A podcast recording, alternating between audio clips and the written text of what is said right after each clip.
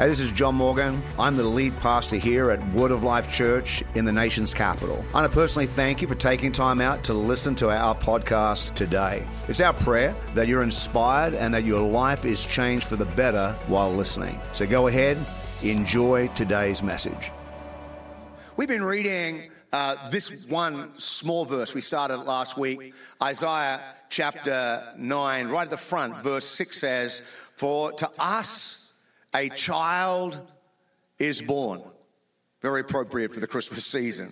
To us, a son is given.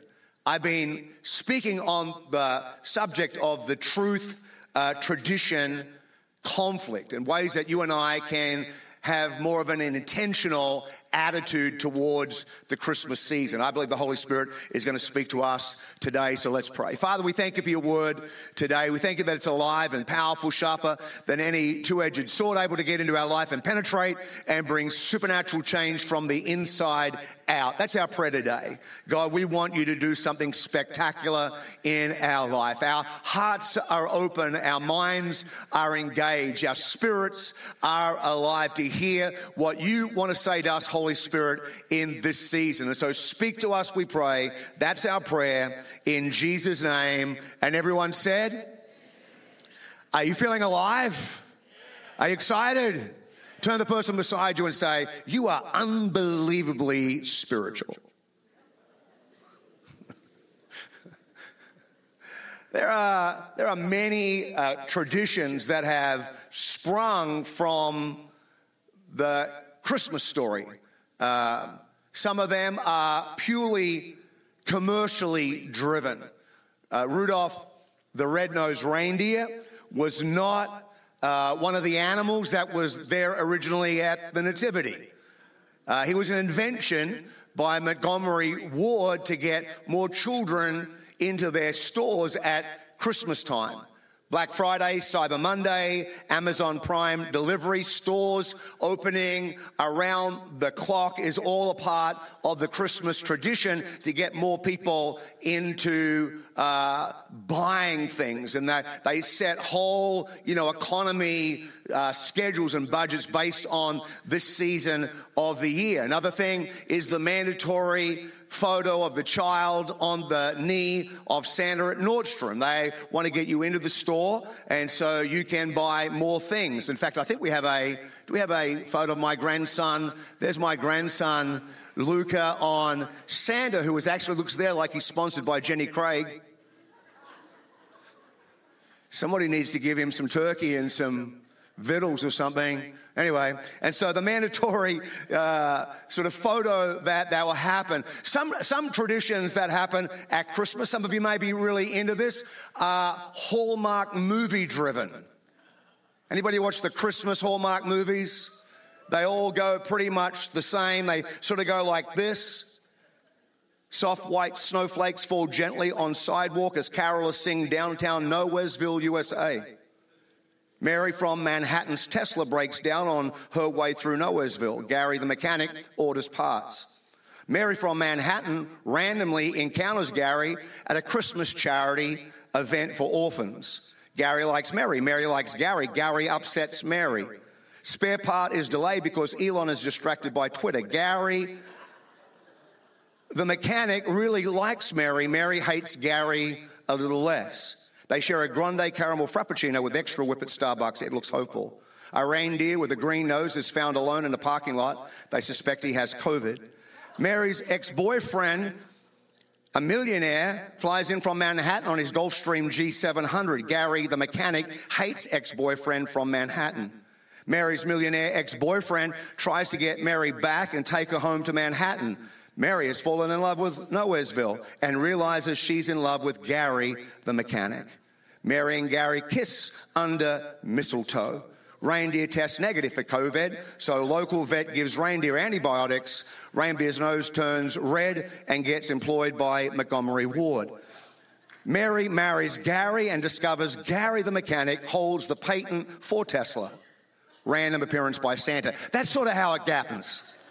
That's like the whole, the Hallmark movie all the time.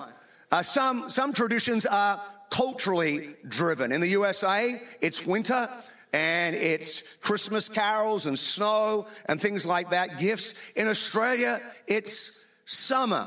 And so we have Rudolph the red-nosed reindeer, but his nose is red because of sunburn. He didn't slip slop and slap the sunscreen and the hat and got burnt by the snow. And, uh, and that, that's a major problem. Some people are driven by uh, the music and the carols. Every, I think every family has a tradition. Do we have the results of that survey we did earlier where the tradition of Christian music, can we put that up? The day up, 49%. There we go. Whenever my spouse tells me, that was Greg and me. Both Greg and I have one thing in common. Our wives love Christmas carols in the car. My tradition for Christmas is to sing all of the carols incorrectly. I don't, I've been singing them for a long time. You think I'd get the words right now, but that seems to be my tradition. Some traditions are religiously driven. They're driven by the church that you attend. We were in uh, Israel this week, and as we visited at various, you can take that down now. We, have seen it. Uh, by we've seen when we're in Israel, we went to various churches, a lot of Catholic churches, and the thing that I've never seen before, you may have seen this, but I've never noticed this before, that we went into these churches and the manger scene, baby Jesus is absent from the manger scene. It, he doesn't come a Christmas day. And I thought somebody had stolen Jesus. I, I got to be honest, I, I have to confess, I almost sin. I didn't do it. I was tempted by the devil but I didn't sin. Years ago, I was in a youth camp in uh, Salt Lake City, and we were visiting the Mormon temple because it was there as a big deal, and they had a nativity scene, and I was trying to get my friends to go and steal baby Jesus out of the nativity scene. Way too many security cameras. So we bailed on that. So I thought somebody put that plan in action, and then we found out no, this is a Catholic tradition. And in Israel, they don't put Jesus in the nativity scene. They got every, everyone else is there. The wise men are there. Shepherds are out there. There's animals. They're just waiting, waiting patiently for Jesus to show up in 25 days. But every church has their Christmas tradition. And, and many of the traditions that actually happen are driven by anything but the truth. And that has led a lot of Christian leaders over the years to like reject Christmas. Uh, there's been times throughout church history that church leaders have actually banned Christmas. In fact, in Scotland, it was banned for 300 years because a Christian leader was so against it. You should only celebrate holidays that were represented in the Bible. But my belief is that if we serve a redemptive God, and we see his power of redemption all throughout the Bible, where he takes things that were meant for evil and he converts them into something good. And the Holy Spirit breathes upon it and gives it life. If God can be a redemptive God, then I believe that you and I can be a redemptive church. And that you and I can bring glory to Jesus in the Christmas story if we can take the traditions and then redeem them with an opportunity to be able to preach the truth about Jesus Christ. We can use the tradition of Christmas as an opportunity to bring the real Christmas truth, the real Christmas gift, the real Christmas spirit to the world in His name, and His name is? His name is Jesus. He is the reason for the season. For unto us a child is born, to us a son is given. I think it's our choice. We can use the Christmas truth, tradition, conflict as a point of connection or a point of contention. We can use it as a catalyst, I believe, to preach truth. For unto us a child is born, and unto us a son is given. The tradition is that he was born on December 25. But we know the truth that he wasn't born on December 25. That's not the date. That's a man made date. We understand that. But the truth is he was born.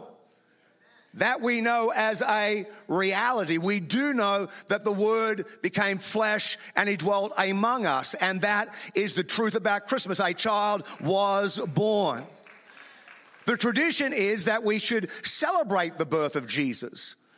But the truth is, nowhere in the Bible does it command us to celebrate the birth of Jesus. Had God wanted us to actually celebrate the birth of Jesus, He would have given us a date. He would have given us a point of worship. So we're never commanded to or instructed to celebrate the birth of Jesus. But one thing we know that God so loved the world that he gave his only begotten son. For unto us a child is born and unto us a son is given. I can't think of a better reason to celebrate even though we may not be commanded to, and even though it may not be the right date, I think if there's a focal point that all the world can come together and we can celebrate with all the denominations and all the people that love God and all their different styles. How cool is that? There's a point of reference where you and I can come and worship the one who is the King of Kings and the Lord of Lords.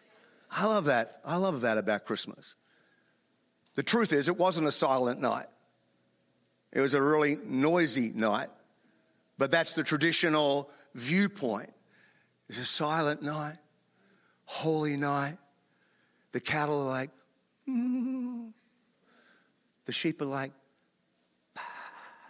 it's all nice and peaceful. But the truth is, it was chaotic.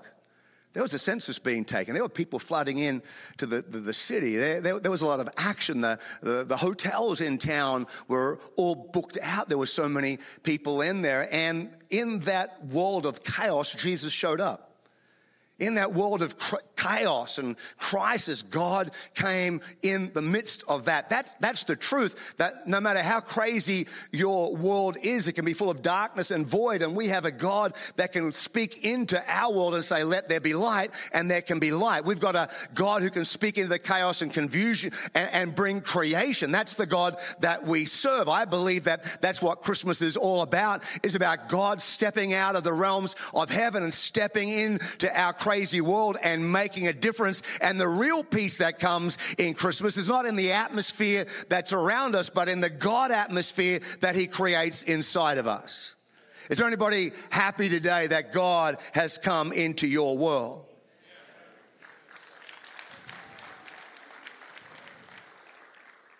The tradition is Christmas carols. But here's the truth that I love is that if you go through the mall, they're playing songs that revere Jesus.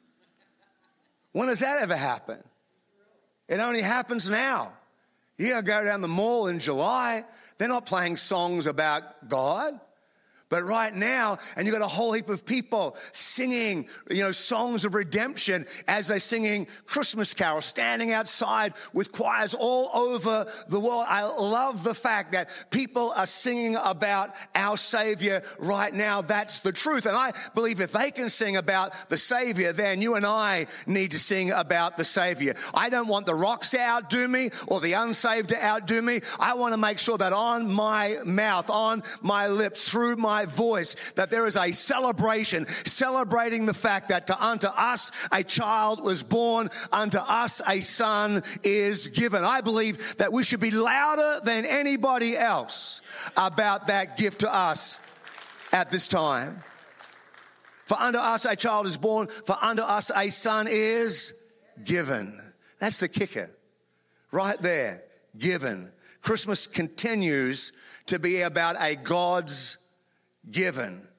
God's given love to us. God's given grace to us. God's given salvation to us. God's given healing to us. God's given freedom to us. God's given his righteousness to us. God's given mercy to us. God has given so much to us. I believe this is a time that we can give back to him and that we can realize how generous God has been towards us. For unto us a son, the best thing that God had was given to us.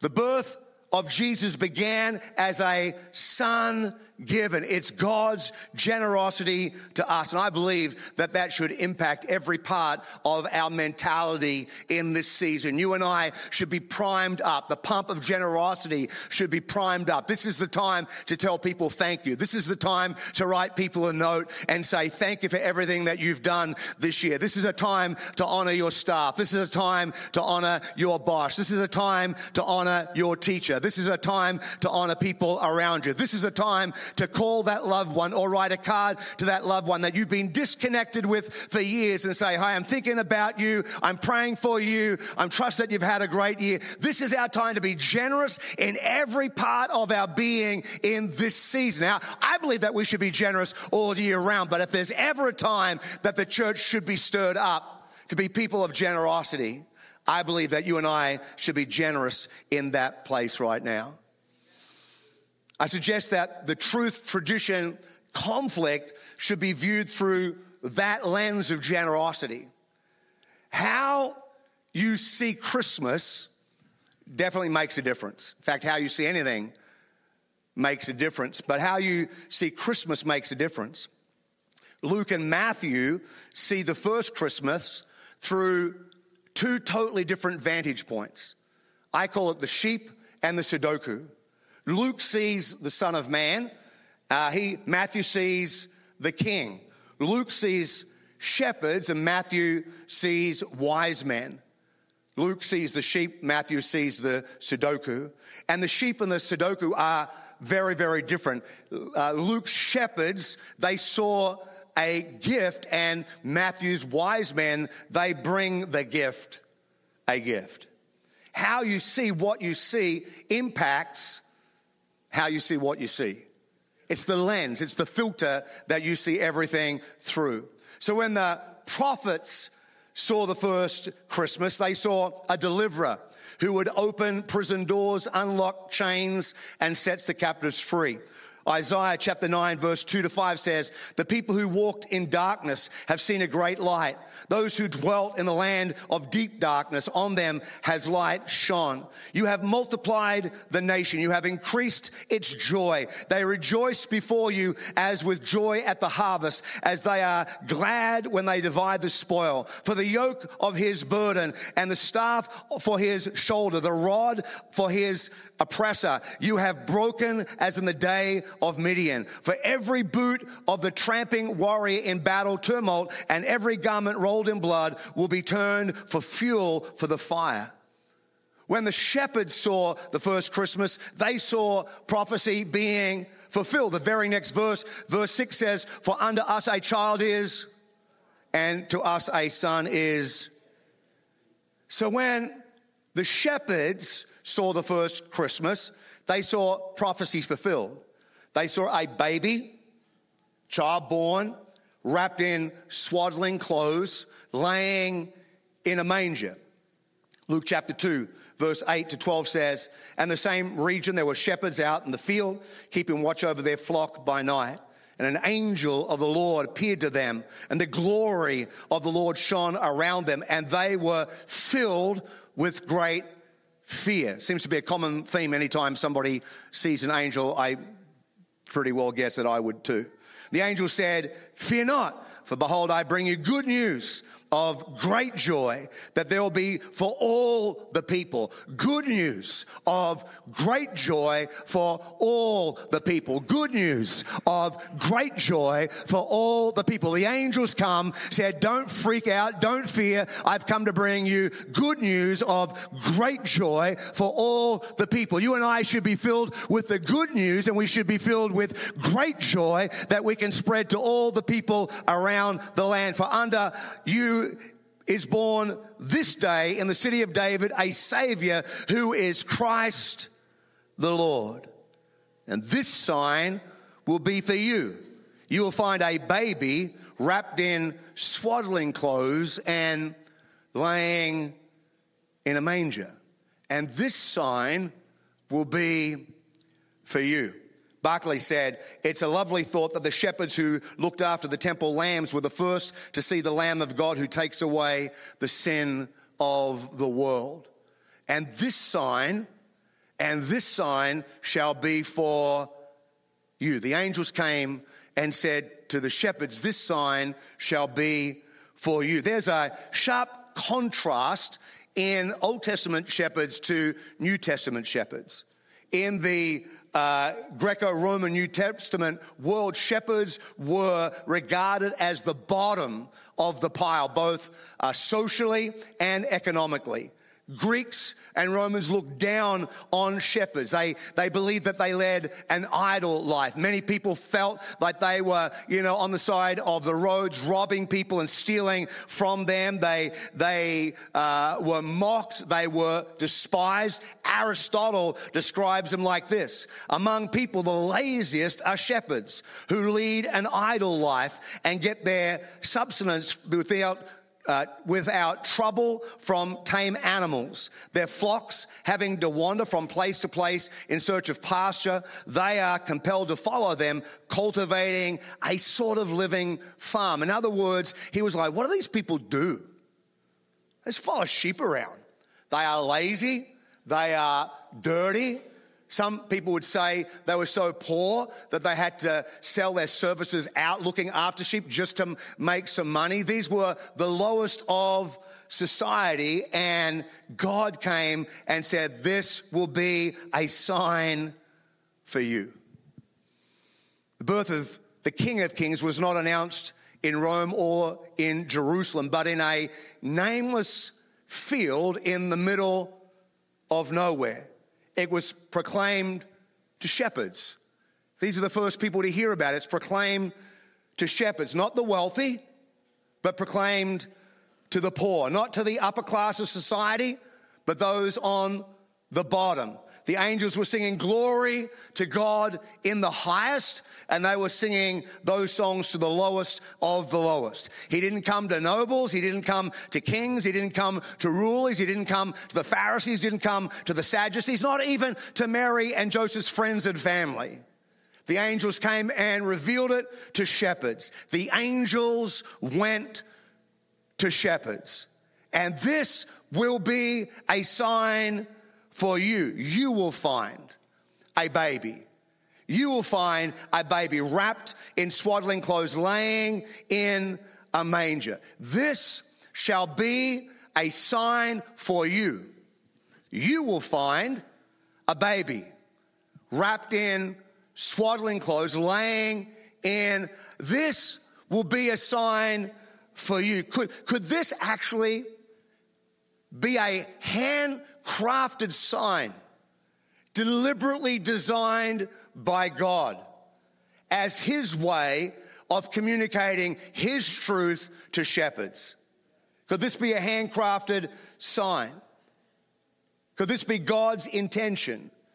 Could God have deliberately filled the inn with people and made the innkeeper so totally unaware of who Mary was. He didn't see a savior in her womb, but he saw a young teenager who was pregnant. Didn't even give his own room up, but put her out in the barn. There could have been a whole heap of things that the innkeeper could have done that he did not do because he couldn't see beyond what he could see.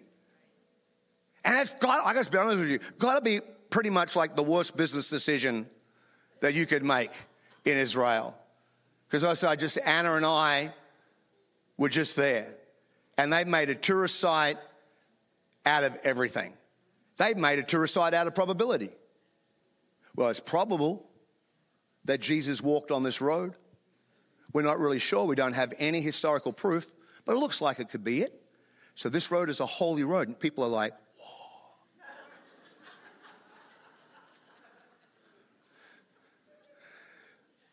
This is where he rose. One of my favorite photos, and the photos that we took, is outside the garden tomb. And there are people posing for a photo outside the garden, people posing for a photo outside the garden tomb. And right beside them is a sign saying, Please don't pose for photos outside the doorway to the garden tomb. I thought, what a great place to be disobedient is right side out the place where. and they've turned to tourists. Could you imagine how much money the innkeeper would be making even today, his children's children's children, like descendants coming down. This is the hotel that Brother Marriott established 2,000 years ago. Where, where Jesus stayed, and you could have the instead of like the presidential suite, you could have the savior of the planet suite, and they could have sold it for a bajillion. People have been lined up just to go in and stay the night. Worst decision ever. But I wonder if that whole busyness and the inn was full just because God wanted Jesus to be born in a manger outside with the sheep, outside of the. Where, so when it, the shepherds came in, it would be a sign for them. God has signs. I know the plans I have for you. Prophet said, You knew me from my mother's womb. We know that Joseph, when he walked through everything, said to his brothers, Hey, listen, I forgive you because what you meant for evil, God actually had intended for good. I understand God put this whole plan together. I realize that right now I'm in Pharaoh's court on an agenda, and it's to keep you alive, Judah, because you're carrying the seed to the one who's going to be born, and his name is Jesus. God put that whole thing together of Joseph's life just to keep Judah alive so a son could be born, so a son could be given. So this could be all handcrafted. A baby back then was cute, but wasn't really valued in society. Children didn't have any value like they do right now. And so the shepherds, obviously, as they're coming in, they're seeing a baby, could relate to the baby. The baby is at the bottom of the social ladder. They're there with the baby, so they're not intimidated. They don't have to walk in all fearful and, and, and, worrying. He's wrapped in swaddling clothes. He's not dressed in fine purple. He's not dressed in fine garments designed by Versace. He's just coming in in swaddling clothes. And so there was a point of connection for the shepherds there. He's lying in a manger. He's out in a feeding trough for animals. And the shepherds certainly had the ability to connect right there. That's what I love about God. Doesn't matter where you're at. If you're here today and you don't know him, maybe he's using day specifically designed this message just so you could hear his message and you know that God's not against you, that God loves you. For unto us a child is born, or unto us a son is given. Verse 13 of Luke chapter 2 says, And suddenly there were uh, with the angel a multitude of the heavenly hosts praising God and saying, Glory to God in the highest, and on earth peace among those with whom he is pleased. When the angels went away uh, from them into heaven, the shepherds said to one another, Let us go over to Bethlehem and see this thing that has happened, which the Lord has made known to us. Let's go and let's go and see the sign. If God has created a sign for us, let us go and see this sign. This will be a sign for you and God sent angels to get their attention to point them towards the sign. God sent angels because the religious people framed God in such a way that they would have never reached out to the shepherds. The Pharisees and the Sadducees, the religious people of the day, would have never taken the time out to go to the shepherds. And so the lowest of society get a visitation from the hosts of heaven. I don't know if you felt like that.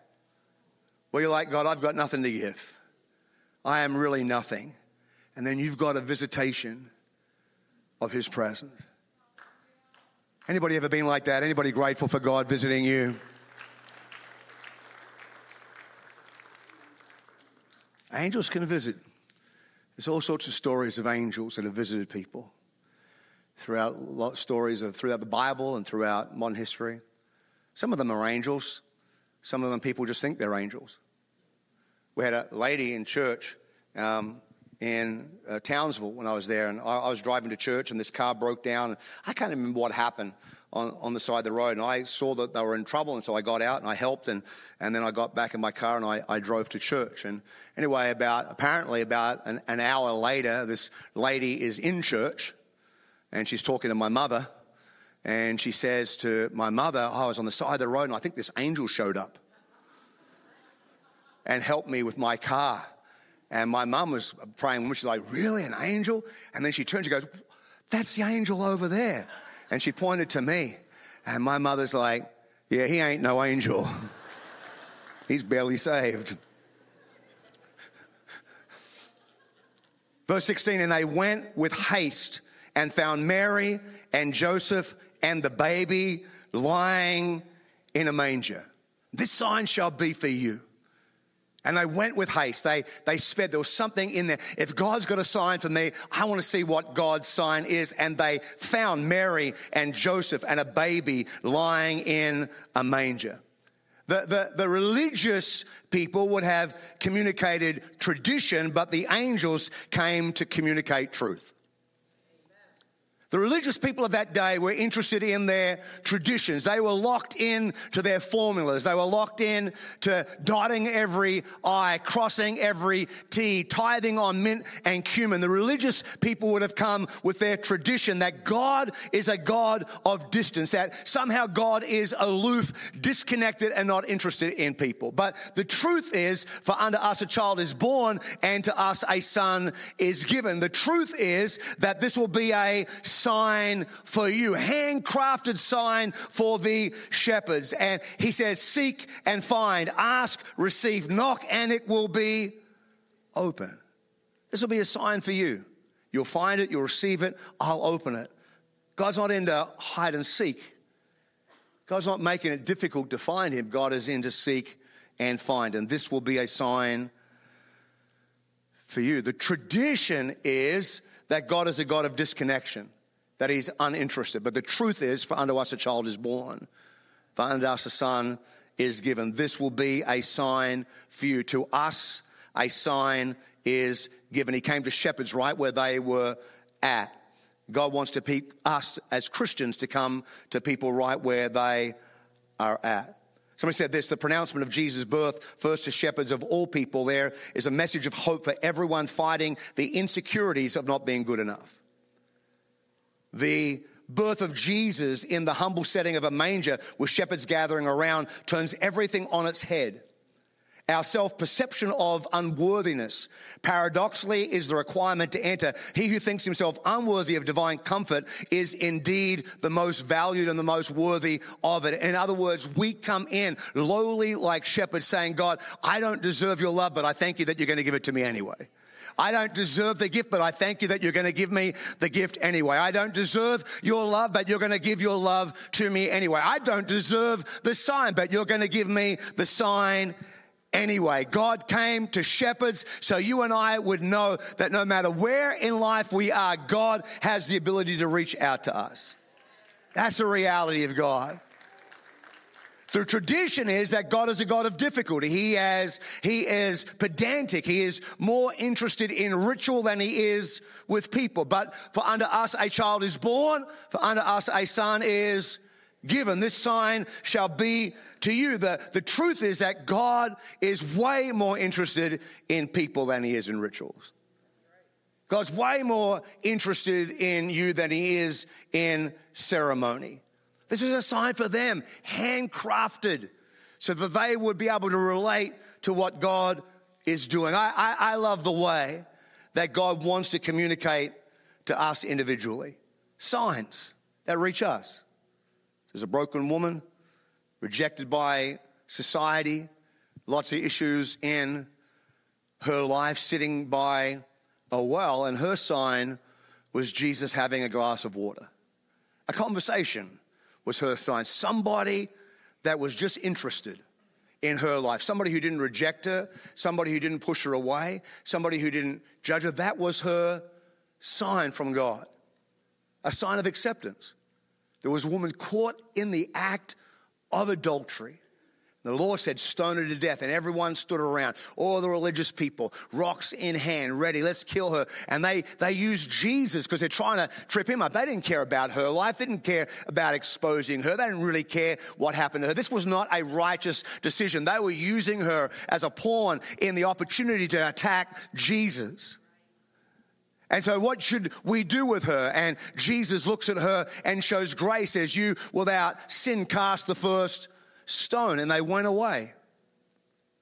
What was her sign? Her sign was love. Her sign was grace. Her sign was forgiveness. Jesus had a sign for Thomas, and there were scars in his hand. Jesus had a sign of an absent stone for people that went to anoint his body for burial. Jesus sent a sign of an empty grave to those that went to check out where he was, that he rose again. He was crucified, but he rose again. It's a sign of hope for everybody. This will be a sign for you. Verse 17, and when they saw it, they made known the saying that had been told them concerning this child, and all who heard it wondered at what the shepherds had told them. They saw it. They saw the sign that was designed for them.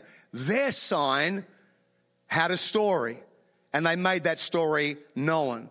And then their story became a sign for others. What a powerful testimony and a powerful thought about Christmas season. Their story became a sign so other people could see their sign and make it their story. This is really what it's all about. Their story had a story, and, and, and their story can be your story.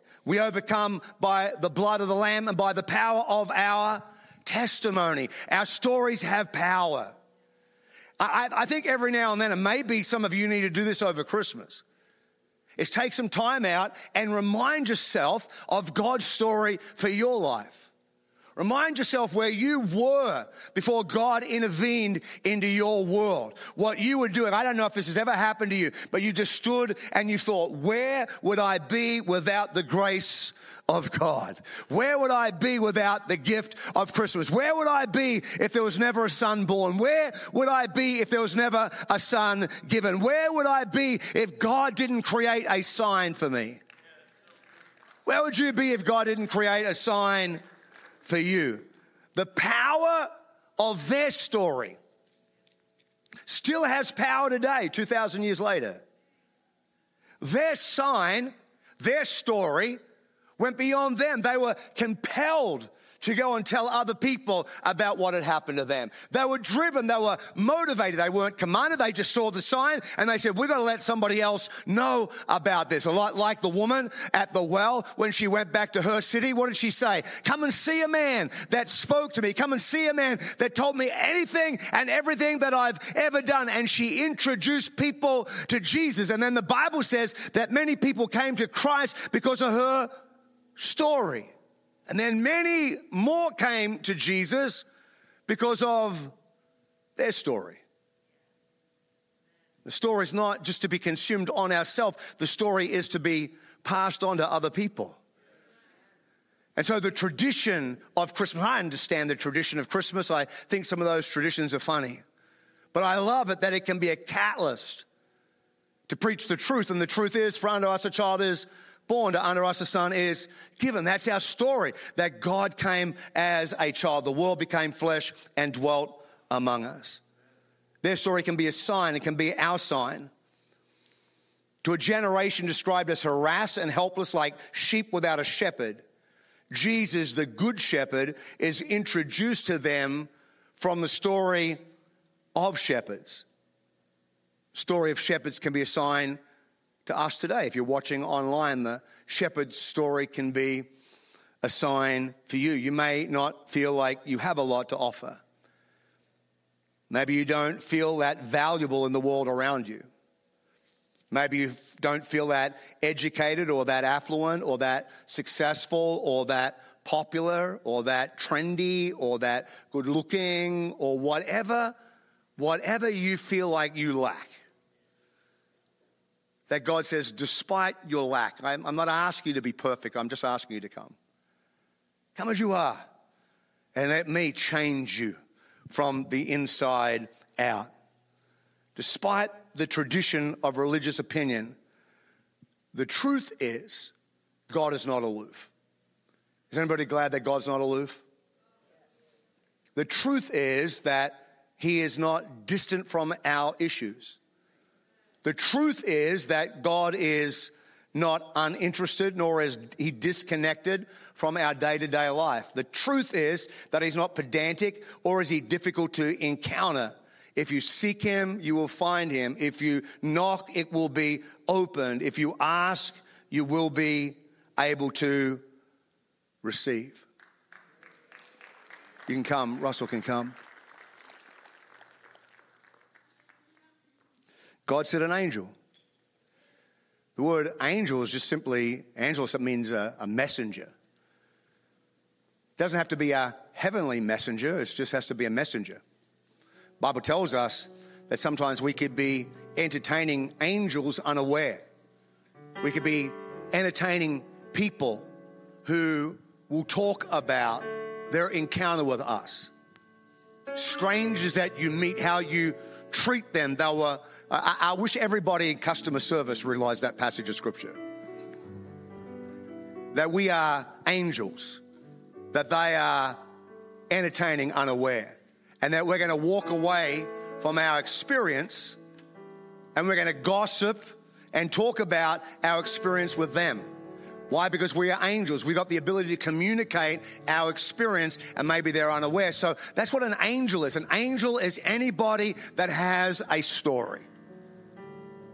So the shepherds are out there looking after sheep, and heavenly angels come because God had a story. God sent messengers right to where the shepherds were at. Why? Because God was interested in them. And then the angel said, God has crafted a sign for you. You're going to find a baby. He's going to be wrapped up in swaddling clothes, just rags wrapped together. And they're going to lay him in a manger out with all the animals. This will be a sign for you. You're going to find that. And God sent messengers, angels from heaven. And the shepherds, they went and they found exactly what they were told. There's a baby in a manger, wrapped in swaddling clothes. And then they all of a sudden changed from being shepherds to becoming angels. And then they went out and they told everybody of their story. The first angels told God's story to the shepherds. Second lot of angels told God's story through the shepherds to people that they knew. And then today, 2,000 years later, you and I are hearing their story. And we're reminded that God loves every one of us individually.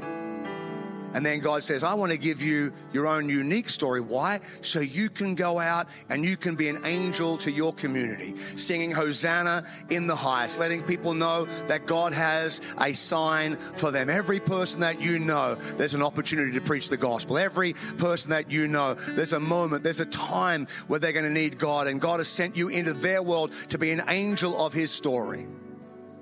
I honestly believe, just personal opinion, that there's no easier time to ask people to come to church than Christmas. What an opportunity to allow your story to be presented on this stage through angels that come and sing songs, and angels that come and wear single handedly the worst Christmas sweaters you've ever seen in your whole life. Sorry about that. Yours is pretty good because Pastor Waldy gave it to you as a gift. Champion's not so good. Champion's not so good. He's pretty mad at Anna and Napo for that. But so we have next week, we have Christmas Eve, we have Christmas in a box. We have opportunities for you to be angels. Instead of being angry at the tradition, why don't we embrace the tradition and give our truth? And the truth is, for unto us a child is born, unto us a son is given. Holy Spirit, wrap your arms around us. Holy Spirit, fill us with your grace, fill us with your power, fill us with your love, fill us with a fresh anointing. We stand right across this place right now?